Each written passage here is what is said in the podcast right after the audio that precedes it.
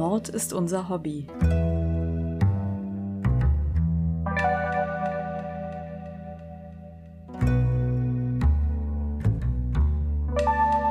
Und noch ein True Crime Podcast.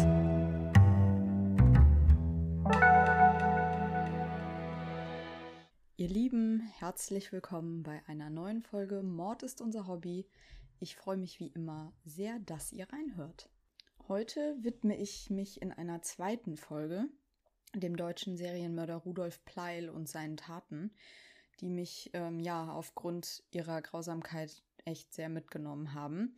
Und ich fand diesen Fall sehr wichtig, weil er auch so viel über eine Gesellschaft erzählt, die nach der Nazi-Diktatur und dem verheerenden Zweiten Weltkrieg so richtig in ihren Grundfesten erschüttert ist. Äh, solltet ihr neu dazugekommen sein oder die Folge von vor zwei Wochen noch nicht gehört haben, würde ich euch empfehlen, fangt besser mit Folge 1 an, damit ihr alles versteht. Rudolf Pleil war im Jahre 1947 verhaftet worden, nachdem man ihm die Tötung des Kaufmanns Hermann Bennen nachweisen konnte. Er war nicht nur mit dem Opfer gesehen worden, sondern hatte auch die Tatwaffe vor Ort zurückgelassen und die konnte man zweifelsfrei zu ihm zurückverfolgen.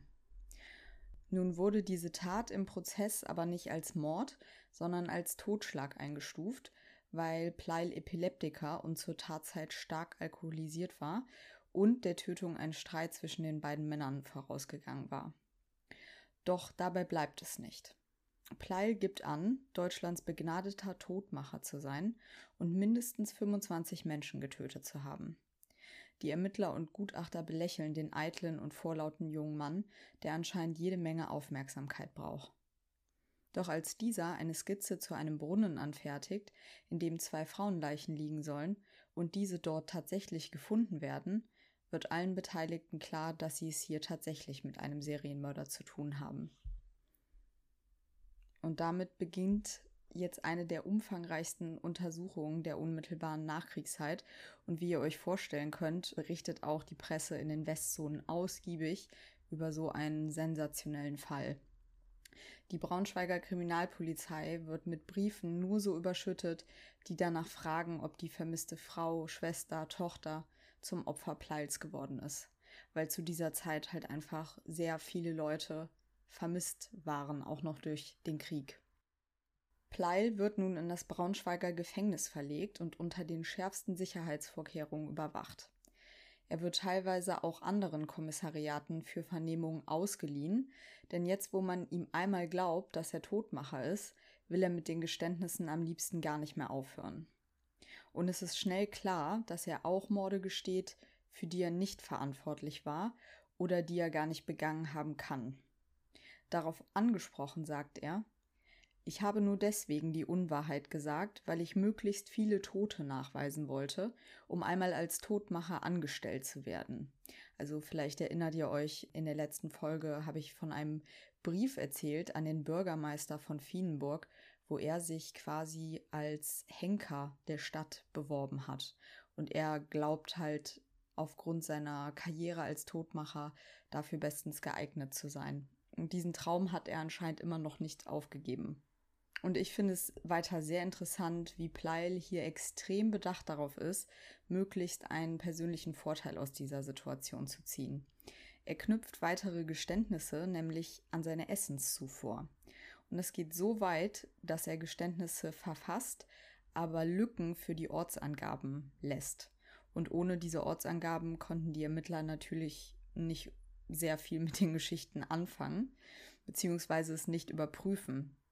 Ortsangaben, die dann eine Überprüfung ermöglichen, trägt Pleil erst ein, wenn er seiner Meinung nach genug zu essen bekommen hat. Die Geständnisse sind so detailliert, dass Ermittler und psychologische Gutachter anfangs ihre Zweifel haben, ob das alles so richtig sein kann. Er kann den Tatort, die Kleidung der Opfer, die Tatwaffe, ja sogar das Wetter zur Tatzeit, ohne lange zu überlegen, genau schildern. Nur die Namen der Opfer merkt er sich nicht wozu auch nach seiner perfiden Logik. Um die Zweifel an seinen Fähigkeiten als Todmacher aus dem Weg zu räumen, macht Pleil nun einen Vorschlag. Man solle ihm mehrere Hämmer auf einen Tisch legen, er würde die eine Tatwaffe darunter erkennen. und zwar mit verbundenen Augen. Darauf lassen die Ermittler sich jetzt ein. Es ist natürlich die Frage, wie aussagekräftig das als Beweis ist, aber es gelingt ihm tatsächlich, den einen Hammer, mit dem er einen Mord begangen hat, rauszusuchen. Und zwar, das kann er auch relativ einfach begründen, weil einer der Hämmer vorne etwas gewackelt hat und er sich daran erinnern konnte. Die Ermittler gestehen sich jetzt aber wohl oder übel ein, dass ein Großteil der Geständnisse von Pleil mehr als Prahlerei sind. Und das Verrückte ist halt, hätte Rudolf Pleil nicht diesen enormen Geltungsdrang gehabt und unbedingt von seinen Taten berichten wollen, sie wären nicht ans Licht gekommen oder sie wären nicht mit ihm in Verbindung gebracht worden. Er hätte nach seiner zwölfjährigen Haftstrafe für den Totschlag an Hermann Bennen rein theoretisch einfach wieder freikommen können.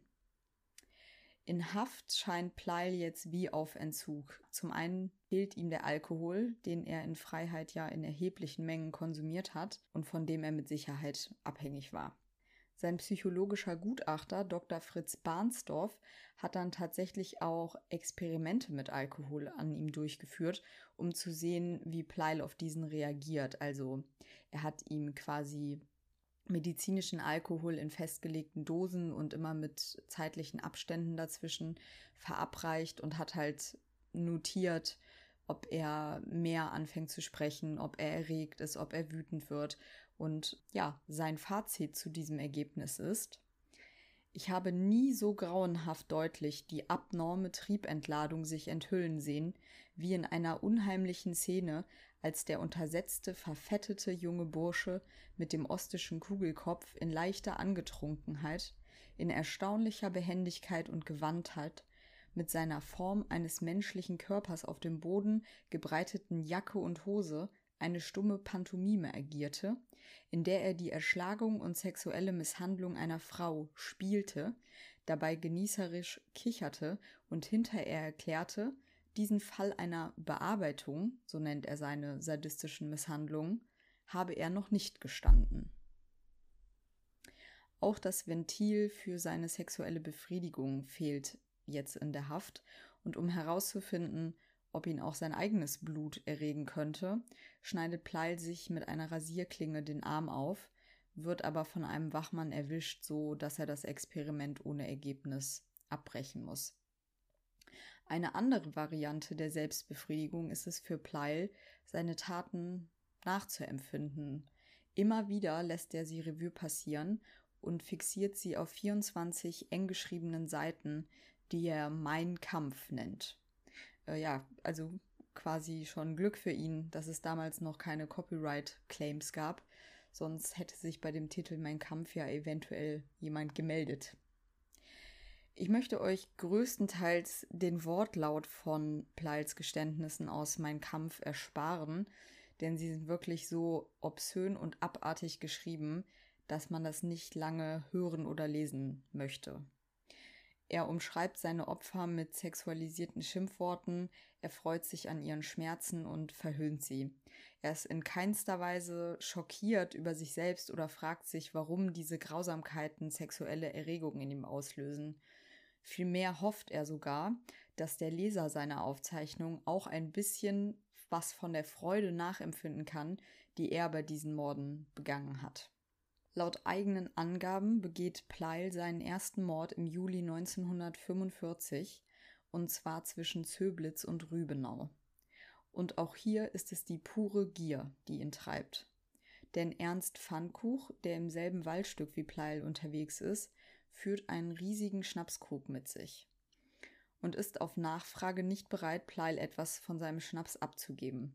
Das macht den jetzt so rasend, dass er ihn aus dem Hinterhalt erschlägt, den Schnapskrug im Wald versteckt und in den nächsten Tagen immer wieder den Tatort aufsucht, um sich ja vor Ort zu betrinken. Den restlichen Schnaps nimmt er schließlich mit nach Hause und wird ihn dann kurze Zeit später auf seiner Hochzeit den Gästen servieren. Der Mord an Ernst Pfannkuch unterscheidet sich jetzt aber durch zwei Elemente ganz deutlich von den folgenden Taten Pleils. Weil wir hier eindeutig ein materielles Motiv haben, so wird es bei den kommenden Taten immer die Befriedigung seines Sexualtriebes sein, die Pleil in erster Linie zu den Taten veranlasst. Also trotzdem hat Pleil sich wann immer möglich an seinen Opfern bereichert und ihnen quasi die Kleidung noch vom Leib mitgenommen oder Rucksäcke, die sich bei sich, die sie bei sich trugen. Er hat generell alles mitgenommen, was er essen, trinken oder zu Geld machen konnte, aber das war für ihn immer nur ein positiver Nebeneffekt. Außerdem wird Pleil zukünftig häufig auch nicht alleine sein. Meist bietet er seine Dienste als Grenzführer gemeinsam mit dem zehn Jahre älteren Karl Hoffmann an. Das ist ein Kumpan von ihm aus Milizzeiten. Und der ist wohl relativ auffällig gewesen, dadurch, dass er eine extrem hohe, piepsige Stimme hatte, die nicht so richtig zu seiner ansonsten stattlichen Erscheinung passen wollte. Oder er ist mit dem erst 20-jährigen Konrad Schüssler unterwegs, der als gut aussehender, charmanter junger Mann beschrieben wird und den Pleil wohl besonders als Lockvogel für die Weiber, das ist natürlich ein Zitat, schätzt. Pleil ist in den nächsten Jahren viel unterwegs, hauptsächlich im Harz, aber auch in Hamburg oder Bayern. Zwischen seinen Touren kehrt er immer mal kurz nach Hause zu seiner Familie zurück, die in Zöblitz lebt, aber dort hält es ihn nicht lange. Also er ist auch immer sehr schnell genervt von seiner Frau und den Kindern. Der erste gemeinsame Mord von Pleil und Karl Hoffmann ereignet sich am 26. März 1946. Eine junge Frau namens Eva Mir ist auf dem Weg in die sowjetische Zone, will dort noch ein paar Habseligkeiten aus der alten Wohnung retten, bevor sie sich auf den Rückweg zu ihrer kleinen Tochter macht, die in der Obhut der Großmutter verblieben ist. Auf dem Weg hat sie sich aber verlaufen und ist nun richtig erleichtert, auf jemanden zu treffen, der ihr den Weg zeigen kann. Hoffmann und Eva Mie gehen voran und Pleil bleibt ein paar Schritte zurück und ist schon in freudiger Erwartung auf das, was folgt. Mit einem Beil, das er in seiner Aktentasche mit sich führt, schlägt er aus dem Hinterhalt auf die arglose Frau ein und verletzt sie dabei tödlich. Der Anblick der blutenden Leiche versetzt ihn in sexuelle Ekstase. Und jetzt nach dem Mord nehmen Pleil und Hoffmann die Kleidung und den Rucksack der Toten an sich und machen sich wieder auf den Weg Richtung Osten. Die Leiche lassen sie einfach liegen. An einem warmen Sommerabend im Juli ist Pleil dann alleine in Walkenried unterwegs vertreibt sich die Zeit mit Kneipenbesuchen und lernt dort eine Frau kennen, die ebenfalls alleine auf Tour ist. Sie vertraut Pleil an, dass sie so einsam und heimatlos ist, dass sie eigentlich nicht mehr leben will. Ja, hätte sie gewusst, mit wem sie da gerade bei Bier und Korn sitzt, hätte sie sich diese Äußerung wahrscheinlich nochmal überlegt. Das war auch so ein Moment bei der Recherche, wo mir die Grausamkeit des Krieges auch nochmal vor Augen geführt wurde, weil wie viele Menschen zum Kriegsende einfach völlig entwurzelt waren, ihre Angehörigen und Wohnungen verloren hatten und jetzt einfach vor dem Nichts standen. Das ist ja so eine Situation, die ich mir zumindest gar nicht vorstellen kann. Und dann auch noch das Pech zu haben, in dieser Situation auf jemanden zu treffen, der einen aus den niedersten Beweggründen einfach töten will. Ja, das war schon eine extrem verrohte und grausame Zeit. Pleil bietet der Frau jetzt erstmal Trost an und gibt ihr was zu trinken aus und bietet ihr dann auch ziemlich schonungslos an, dass er sie ja töten könnte, wenn sie nicht mehr mag. Muss sich für ihn noch wie ein richtiger Glückstag angefühlt haben.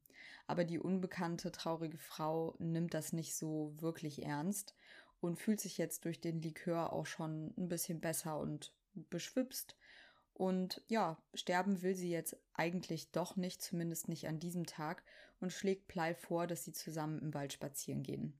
Was jetzt natürlich mit unserem Vorwissen nicht die allerbeste Idee ist. Bei einer Rast in einem kleinen Wäldchen zertrümmert Rudolf Pleil ihren Schädel mit mehreren Hammerschlägen. Müde von den Orgasmen, die er durch die Misshandlung der Leiche hat, macht Pleil noch ein ausgiebiges Nickerchen am Tatort, bevor er weiterzieht. Wie einsam die junge Frau wirklich gewesen ist, zeigt sich bei der Untersuchung ihres Todes später, denn sie ist eines der wenigen Opfer von Rudolf Pleil, die nie identifiziert werden kann. Sechs Wochen später, also Anfang September 1946, begeht Pleil auf dem Rückweg von Hamburg nach Leipzig innerhalb weniger Tage zwei weitere Morde. Weil sein Zug liegen bleibt und er per Anhalter nicht sofort an sein Ziel kommt, übernachtet er kurzerhand im Wald und erkundigt sich am nächsten Morgen bei Irene Hartmann, die gerade mit ihrem Fahrrad vorbeifährt, nach dem Weg zur Zonengrenze. Die Frau lässt sich tragischerweise von Pleil zu einer gemeinsamen Rast überreden. Was genau ihr zugestoßen ist, können wir aber nur erahnen, denn Pleil wacht neben ihrer Leiche auf, kann sich aber an nichts mehr erinnern. Sein Alkoholkonsum und ein epileptischer Anfall haben ihn nach der Tat anscheinend außer Gefecht gesetzt. Und da gibt es jetzt ja eigentlich auch keinen Grund, das zu bezweifeln, weil Pleil ja ausgiebig von allem erzählt hat, an das er sich erinnern kann. Warum sollte er das jetzt in diesem Fall nicht tun? In der nächsten Stadt verkauft er noch Irene Hartmanns Uhr. Dann fährt er über Salzwedel zurück nach Zöblitz zu seiner Familie. Nur ein paar Tage später ist der umtriebige Pleil wieder unterwegs, wieder in Richtung Salzwedel. Kurz hinter der Grenze trifft Pleil in einem Moorgebiet auf eine Unbekannte und beendet ihr Leben auf grausame Art und Weise. Und ihre Leiche wird nie gefunden, beziehungsweise auch ihre Identität nie geklärt, weil Pleil sie noch lebend und schreiend einfach ins Moor stößt und weggeht. Später im äh, Herbst taucht er wieder im Ostharz auf und hat, Zitat aus seinen Aufzeichnungen, Lust, wieder einmal einen Menschen zu töten.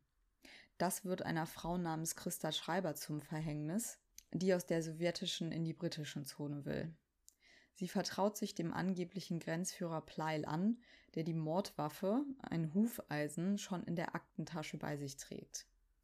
Was danach im Einzelnen geschieht, lässt sich auch in diesem Fall nicht mehr zweifelsohne rekonstruieren, denn auch hier hat Pleil einen epileptischen Anfall und wacht blutbesudelt neben der toten Frau auf.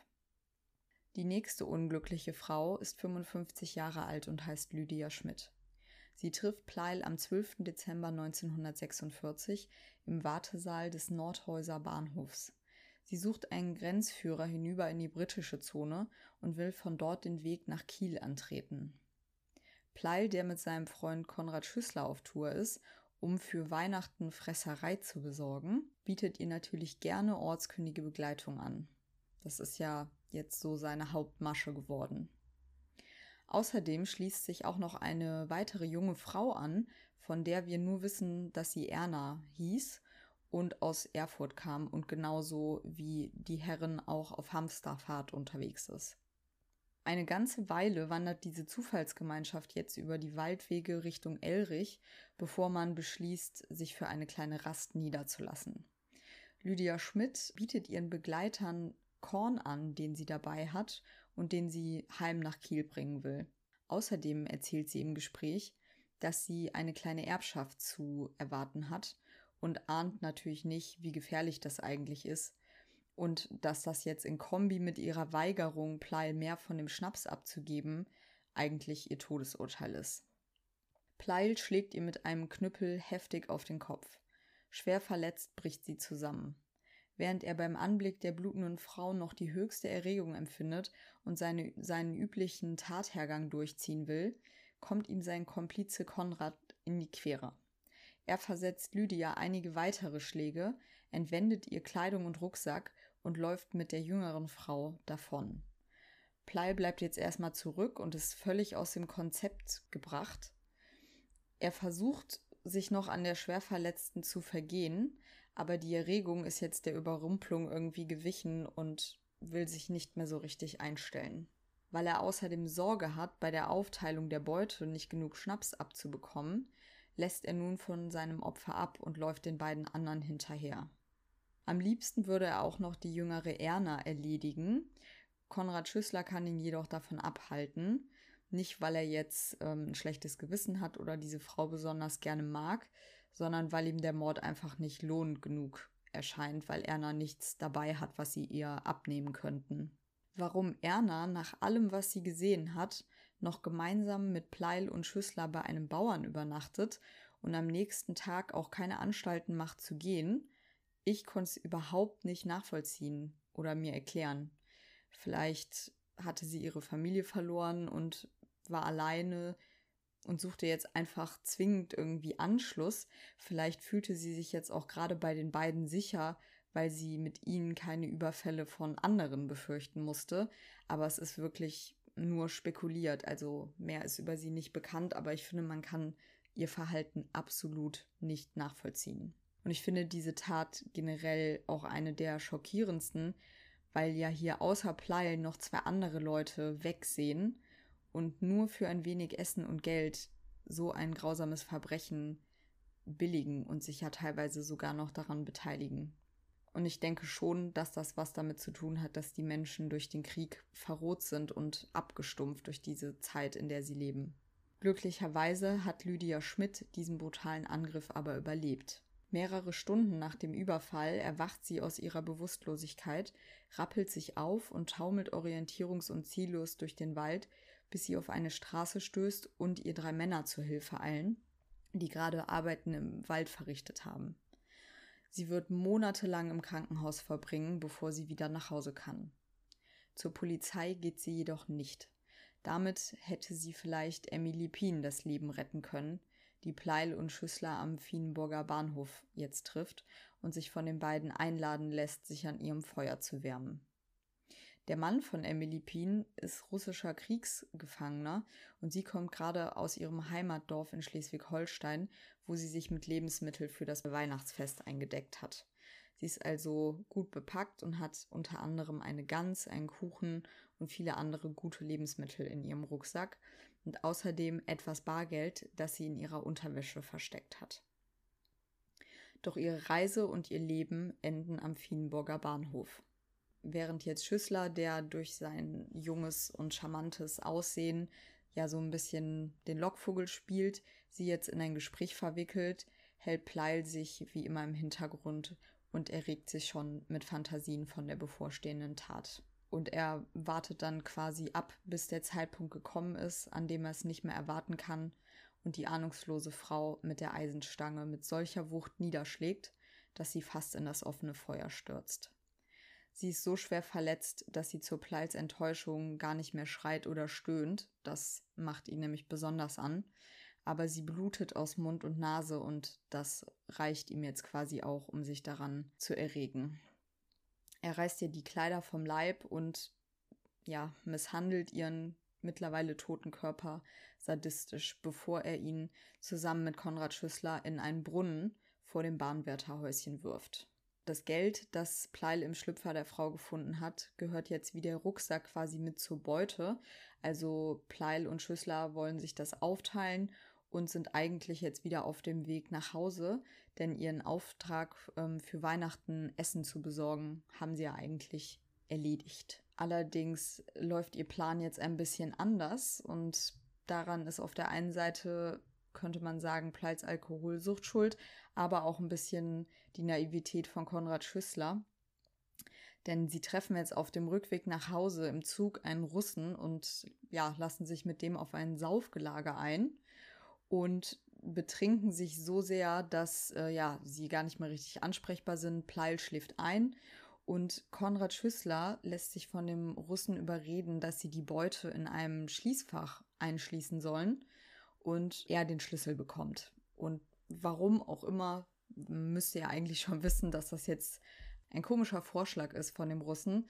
Auf jeden Fall lässt Konrad Schüssler sich darauf ein und als die beiden wieder aufwachen, sind alle Sachen weg. Pleil ist jetzt natürlich erstmal super sauer. Alles, was sie erbeutet haben, ist weg. Der Rucksack, das Geld, das Weihnachtsessen. Und er ist wütend und außer sich, bis ihm dann aber dämmert, was es bedeutet, dass Schüssler jetzt sagt, wir müssen halt nochmal von vorne anfangen. Und das heißt für Pleil natürlich, es ist ein weiterer Mord in Sicht. Und das ist jetzt tatsächlich dann der dritte innerhalb einer Woche. Weil ihnen für eine schnelle, erfolgreiche Tatausführung der Fienburger Bahnhof am geeignetsten erscheint, gehen sie schon am nächsten Tag dorthin auch zurück. Hier ereignet sich nun die tragische Geschichte, die ich euch zu Beginn der ersten Folge erzählt habe, und die darin endet, dass eine zweite Frau ihr Leben lassen muss und wie ein Stück Müll in den Brunnen geworfen wird. Die Rede ist von Gertrud Glöde, die ebenfalls unterwegs war, um Besorgungen für Weihnachten zu machen und ihre Wohnung in Berlin aufzulösen. nachdem sie erfahren hatte, dass ihr Mann im Krieg gefallen war und sie nicht mit ihrer Tochter Elvira dorthin zurückkehren würde. 1946 verbringt Pleil das letzte Weihnachtsfest mit seiner Familie. Im Januar 47 verlässt er Zöblitz endgültig und landet wie wenige Wochen zuvor mit Konrad Schüssler, jetzt mit Karl Hoffmann in Fienburg. Dort sitzt er oft im Weißen Ross, einer Gaststätte zwischen Fienburg und Osterwieck. Hier sitzt er teilweise tagelang, trinkt Bier und wartet. Wartet auf neue Gelegenheiten, wartet auf Menschen, bevorzugt Frauen, denen er sich als Grenzführer anbieten kann. Auf dem Bahnhof lernen die beiden jetzt Margarete Meyer kennen, die hin will, wo Pleil und Hoffmann gerade herkommen, jetzt aber behaupten, sie seien auch auf dem Weg in die sowjetische Zone. Pleil ist jetzt sehr angetan von der jungen Frau, also erscheint sie besonders attraktiv zu finden. Sie findet ihn allerdings eher abstoßend, wahrscheinlich weil er stark nach Alkohol riecht. Karl Hoffmann hingegen gefällt der anderen Frau so gut, dass sie sich jetzt entscheidet mitzugehen und im Wald mit Karl Hoffmann hinter einem Busch verschwindet, um Sex zu haben. Pleil hat sich auf dem Weg schon wieder so richtig hochgeschaukelt und kann es kaum noch erwarten, dass er jetzt zu seinem Recht kommt, wie er das so sieht. Er tötet die Frau mit einer Eisenstange und misshandelt ihren toten Körper. Bevor sie den Leichnam in einen Bach werfen, schlägt auch Karl Hoffmann noch einige weitere Male zu, weil er sicher gehen will, dass Margarete Meyer wirklich tot ist und keinen der beiden mehr identifizieren kann. Nach dem Mord an Margarete Meyer verlassen Pleil und Hoffmann Fienburg und ziehen weiter nach Zorge. Und hier schließt sich jetzt gewissermaßen der Kreis, denn der nächste Mord am Kaufmann Hermann Bennen wird Pleils letzter sein und zu seiner Verhaftung führen. Darüber habe ich ja in Folge 1 schon berichtet.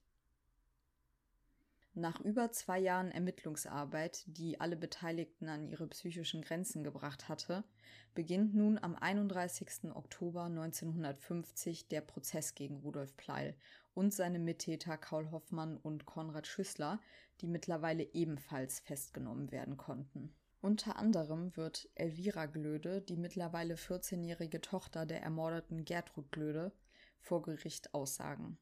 Vor zahlreichen Zuschauern, Pressevertretern und dem Mann, der sie zur Weise gemacht hat, muss sie die Schuhe ihrer Mutter identifizieren und ihr Trauma neu durchleben. Pleil hingegen genießt den Medienrummel um seine Person. Aufgeregt, gut gelaunt und stets gestriegelt sitzt er auf der Anklagebank, stört den Prozess durch Zwischenrufe und posiert für die Journalisten. Seine Hoffnung, als geisteskrank und nicht schuldfähig eingestuft zu werden, zerschlägt sich mit dem psychologischen Gutachten von Dr. Fritz Barnsdorf. Voll schuldfähig. Er wird, wie auch Hoffmann und Schüssler, zu lebenslanger Haft verurteilt. Zu der Frage, inwieweit Pleil schuldfähig sein kann, führt der Gutachter aus, was bei der Beurteilung Pleils als gesund oder krank eine wesentlich wichtigere Rolle spielt, als die obnormen Züge seines Charakters ist die Epilepsie, an der er leidet, und der Alkoholgenuss, dem er wie fast alle gesellschaftsfeindlichen Primitiven verfallen ist. Und primitiv ist er auch durch seine fehlende höhere Intelligenz, trotz der pfiffig gerissenen praktischen Findigkeit, die ihm bei seiner Lebensbewährung half. Diese Kombination des gemütlosen, triebperversen Psychopathen mit Epilepsie und Alkoholmissbrauch ist die gefährlichste, die sich denken lässt. Die Epilepsie allein, nach unseren jetzigen wissenschaftlichen Anschauungen, schließt oder vermindert die Zurechnungsfähigkeit generell noch nicht. Während den nächsten Haftjahren nähert Pleil sich jetzt Gott an. Die Hauptschuld für sein verfuschtes Leben gibt er dem Alkohol. Richtig überzeugt scheint er vom christlichen Glauben und der Vorstellung eines Lebens nach dem Tod aber nicht zu sein. Seine eigene Einschätzung ist dann nämlich eher ernüchternd. Zitat Beim Hering habe ich eine Seele feststellen können, beim Menschen jedoch nicht. Wo befindet sich nun die Seele? Also, um euch das vielleicht noch ein bisschen näher zu bringen, dieses Zitat, er beschreibt halt wirklich, ähm, oder er wird gefragt, ob er daran glaubt, dass man nach dem Tod weiterlebt und ob Menschen eine Seele haben. Und er sagt, er hat ja so viele Menschen umgebracht, er hätte ja sehen müssen, wenn sich die Seele aus dem Körper löst quasi. Er hat das angeblich bei der Seefahrt bei Heringen gesehen, dass da was passiert, wenn die sterben, dass sich was löst vom Körper, aber bei Menschen sieht er das nicht. Acht Jahre von seiner Strafe sitzt Rudolf Pleil ab. Dann wählt er den Freitod und erhängt sich mit einem Handtuch an seiner Zellentür. Auch Karl Hoffmann stirbt im Gefängnis. Konrad Schüssler wurde zum Ende der 70er Jahre begnadigt. Ja, jetzt bin ich einmal grob mit der Erzählung des Falls durch, möchte euch aber jetzt noch kurz ähm, was dazu erzählen, wie ich auf den Fall gekommen bin. Das hat nämlich was mit einem Buch zu tun und das war totaler Zufall. Ich habe im Urlaub einen kleinen Shoppinganfall in einer Buchhandlung bekommen und da quasi die True Crime Abteilung leer gekauft, obwohl ich natürlich auch genug Bücher zum Lesen mit hatte, aber es überkam mich, ihr kennt das bestimmt. Unter meinen Errungenschaften war dann auch das Buch Nur Heringe haben eine Seele, Geständnisse eines Serienmörders, der Fall Pleil. Und ich habe noch nie was von dem Namen Rudolf Pleil gehört. Und zusammen mit diesem, ja, etwas philosophischen Titel klang das für mich so interessant, dass ich das Buch mitgenommen und dann auch direkt im Urlaub gelesen habe. Das Besondere an dem Buch ist, dass es als Roman aus der Sicht von Rudolf Pleil erzählt ist. Der Autor Fred Sellin leiht ihm quasi seine Stimme. Also er erzählt von seiner Jugend, den Taten und der Zeit im Gefängnis einmal sein komplettes Leben durch. Mit dem Wissen, das ich jetzt nach der Recherche habe, also dass Pleil sich es sehnlichst gewünscht hat, dass man viele Jahrzehnte später von ihm sprechen wird, finde ich das schon makaber. Und ich habe mich dann halt auch wirklich gefragt, ob ich diesen Fall in einer Episode behandeln soll, weil man Rudolf Pleil damit ja wirklich in die Karten spielt. Ich habe mich dann aber letztendlich dafür entschieden, das zu machen, weil dieses Buch auch einen wirklich tiefgreifenden Einblick in diese gestörte Seelenwelt des Täters gibt und dieser Fall an sich eine ungeheure Aussagekraft über die Nachkriegszeit in Deutschland hat. Darum habe ich da in dieser Folge jetzt auch immer wieder versucht, darauf Bezug zu nehmen, weil mir das wichtig war, das historisch einzuordnen und nicht einfach nur den Namen Rudolf Pleil bekannt zu machen. Trotzdem sehe ich das Buch jetzt rückblickend sehr zwiegespalten, muss ich sagen. Auf der einen Seite habe ich großen Respekt vom Autor, der für diesen Tatsachenroman eine super aufwendige Recherche betrieben hat. Also Fred Sellin hat tausende Seiten Ermittlungs- und Gerichtsakten eingesehen, darunter auch zahlreiche Aufzeichnungen von Rudolf Pleil selbst. Und da muss ich echt sagen, Respekt, wenn er das alles gelesen hat und sich da über einen langen Zeitraum mit beschäftigt hat, weil diese Selbstzeugnisse von ihm sind wirklich, wirklich hart zu lesen. Und aus diesen Aufzeichnungen von Rudolf Pleil hat Sellin auch diesen Sprachstil eins zu eins übernommen. Also das hat er wirklich extrem gut hinbekommen. Die Beiläufigkeit, mit der das Buch von den Verbrechen erzählt, dreht einem teilweise echt den Magen um. Also diese ständigen Obszönitäten und perversen Fantasien haben mich beim Lesen zuerst abgestoßen, aber irgendwann habe ich auch gemerkt, dass sie mich richtig genervt haben, weil man es einfach nicht mehr hören wollte, was dieser selbstgefällige Typ von sich zu geben hat. Und man merkt auch wirklich, dass man während des Buches abstumpft.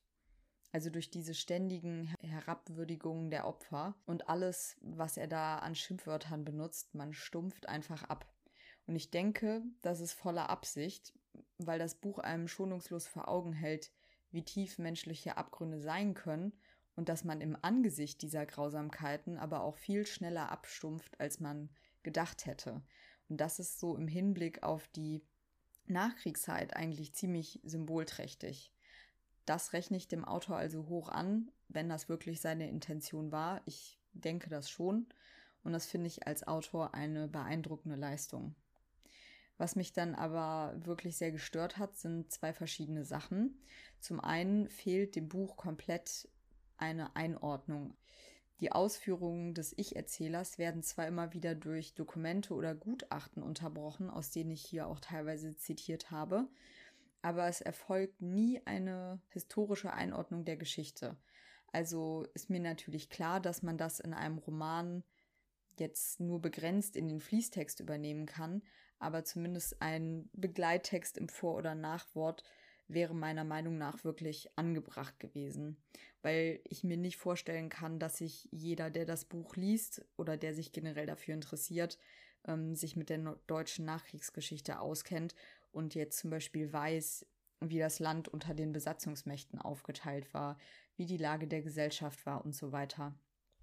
Natürlich kann man das alles recherchieren und rausfinden, aber ich finde, man sollte diese Fakten eigentlich schon im Hinterkopf haben, sobald man mit dem Buch anfängt. Und dafür möchte ja nicht jeder erstmal googeln oder eine Doku schauen. Wäre es jetzt nur das, hätte ich das, glaube ich, aber nicht erwähnt und das Buch einfach gelobt. Aber es gibt eine Sache, die mir wirklich übel aufgestoßen ist. Und zwar verbleiben die Opfer von Rudolf Pleil in diesem Buch in der Anonymität. Also alles, was wir über sie erfahren, erfahren wir aus dem Mund des Täters. Die Namen der Frauen hat er sich meist nicht gemerkt, also eher, was sie anhatten, welche Beute er ihnen abnehmen konnte. Und es sind höchstens halt so Lebensumstände, die wir am Rande mitbekommen, wie ein ungefähres Alter oder wo die Frauen herkamen. Aber wir erfahren nicht ihre Namen, nichts von ihren Hinterbliebenen oder ähnliches. Also ich hätte zumindest erwartet, dass man eine Auflistung der Opfer dann irgendwie vorne oder hinten anfügt, damit dieser Teil der Geschichte nicht in Vergessenheit gerät. Ja, und das fand ich wirklich schonungslos und irgendwie auch nicht mehr zeitgemäß, wenn ich das so sagen darf. Und ich finde, gerade in einem Roman, wo man dem Täter eine Stimme verleiht, hätte man das den Opfern auch zustehen müssen. Oder man hätte es ihnen sogar ein Stück weit geschuldet.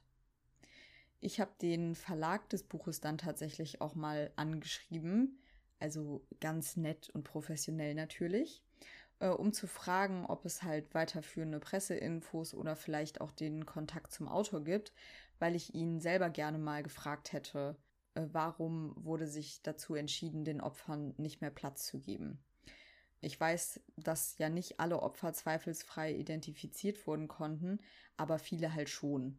Und ich nehme jetzt mal an, da der Autor ja Zugang zu allen Akten hatte, müssten ihm die Namen auch bekannt sein. Und wenn nicht, es gibt ein Buch, in dem die Namen alle drinstehen. Ich habe jetzt aber noch keine Antwort vom Verlag bekommen. Falls das noch geschehen sollte, date ich euch dazu gerne ab. Wenn der Fall euch jetzt aber interessiert und ihr ein bisschen mehr in diese Geschichte eintauchen wollt, würde ich euch das Buch trotzdem empfehlen, aber halt mit dieser Einschränkung im Hinterkopf. Generell war es jetzt auch bei der Recherche wirklich schwierig, was über die Opfer rauszufinden. Auch im Internet gibt es nicht viel. Daher möchte ich zu diesem Fall eine Doku der ARD loben, die den Fall Rudolf Plei behandelt und sich unter anderem auch auf die Suche nach Hinterbliebenen gemacht hat. Hier erzählt zum Beispiel Elvira Glöde, also die Tochter des Opfers Gertrud Glöde, vom Verschwinden ihrer Mutter und vor allem von der langen Zeit, in der sie nicht wusste, was mit ihrer Mutter passiert ist. Also ich finde, sie schildert so richtig diese äh, quälende Ungewissheit und die Hoffnung, dass die Mutter vielleicht bei dem Grenzübertritt doch nur verhaftet worden ist wie sie als Kind immer wieder zur Polizei geht in der Hoffnung, dass sie die Mutter gefunden haben. Also ich fand das wirklich herzzerreißend, weil sie ist jetzt auch selber schon eine ältere Frau und kann das trotzdem noch so ja emotional und glaubwürdig rüberbringen. Falls ihr euch selber ein Bild machen wollt, verlinke ich euch diese Doku natürlich in den Show Notes. Ansonsten muss ich jetzt sagen, die Doku bietet nicht wirklich was Neues im Sinne von was, was man jetzt in der Lektüre nicht findet und die Machart ist auch wirklich alles andere als hochwertig, aber ich fand sie einfach berührend und ich fand es gut, dass man mal mehr über eines der Opfer erfahren hat, weil einem diese Geschichte von Elvira Glöde halt auch vor Augen führt, wie lange Taten wie diese nachwirken auf Angehörige und wie viel Leid sie auch Jahrzehnte später noch verursachen. Wer sich mit dem Fall selbst beschäftigen möchte, dem kann ich das Buch von Birgit Lauterbach und Johann Ebend empfehlen, das nicht nur eine gute Zusammenfassung des Falls enthält, sondern auch zahlreiche Verhörprotokolle, psychologische Gutachten und die Abschrift von Pleils Mein Kampf. Falls ihr diese 24 Seiten lesen wollt, seid vorgewarnt. Also ich finde, man kann wirklich nur wütend werden, während man das liest. Aber ich habe das heute so oft erwähnt. Ich glaube, das liest jetzt wirklich nur noch jemand, der es unbedingt will. Ja, und damit komme ich jetzt auch so langsam zum Schluss. Ich muss euch ganz ehrlich sagen, dass ich richtig froh bin, diesen Fall jetzt zu den Akten legen zu können, weil diese Recherche und Rudolf Pleil an sich, ach, es ist einfach, finde ich, ein grausamer Fall und selten über einen Täter recherchiert, wo man dann so viel Selbstzeugnisse hat, die einem wirklich, ja, den Zweifel an das Gute in Menschen verlieren lassen. Und ich konnte das jetzt wirklich nach Wochen der Recherche, ich konnte ihn nicht mehr sehen und nichts mehr von ihm lesen, weil es mich so abgeschossen hat. Das hatte ich bis jetzt noch nie. Ich hoffe, das bleibt erstmal so der einzige Fall, wo ich das so extrem empfinde. Weil eine Frage mich aber bei der Recherche wirklich ja ein bisschen umtrieben hat oder mir immer wieder in den Sinn kam, möchte ich mit dieser Frage auch abschließen. Wäre Pleil auch zum Mörder geworden, wenn er in einer anderen Zeit gelebt hätte? Was denkt ihr dazu? Die eine richtige Antwort kann es ja ohnehin nicht geben bei diesen Was wäre wenn Szenarien. Und ich möchte irgendwie auch nicht glauben, dass nur diese äußeren Umstände ihn zum Mörder gemacht haben, denn das würde ja bedeuten, dass er nicht wirklich eine Wahl hatte, sondern passiv da reingeraten ist. Aber also ich denke schon eher, dass es eine Veranlagung gibt, die aber nicht ausbrechen muss, wenn ein Leben halt gut verläuft. Wo ich mir sehr sicher bin, ist allerdings, dass das Treiben von Rudolf Pleil in einer anderen Zeit und Situation nicht so lange unbemerkt geblieben wäre. Das war ja schon eine Sondersituation, dass auch die Behörden untereinander in den verschiedenen Zonen sich einfach kaum miteinander ausgetauscht haben und dass die Strafverfolgung ja auch immer an der jeweiligen Grenze geendet hat.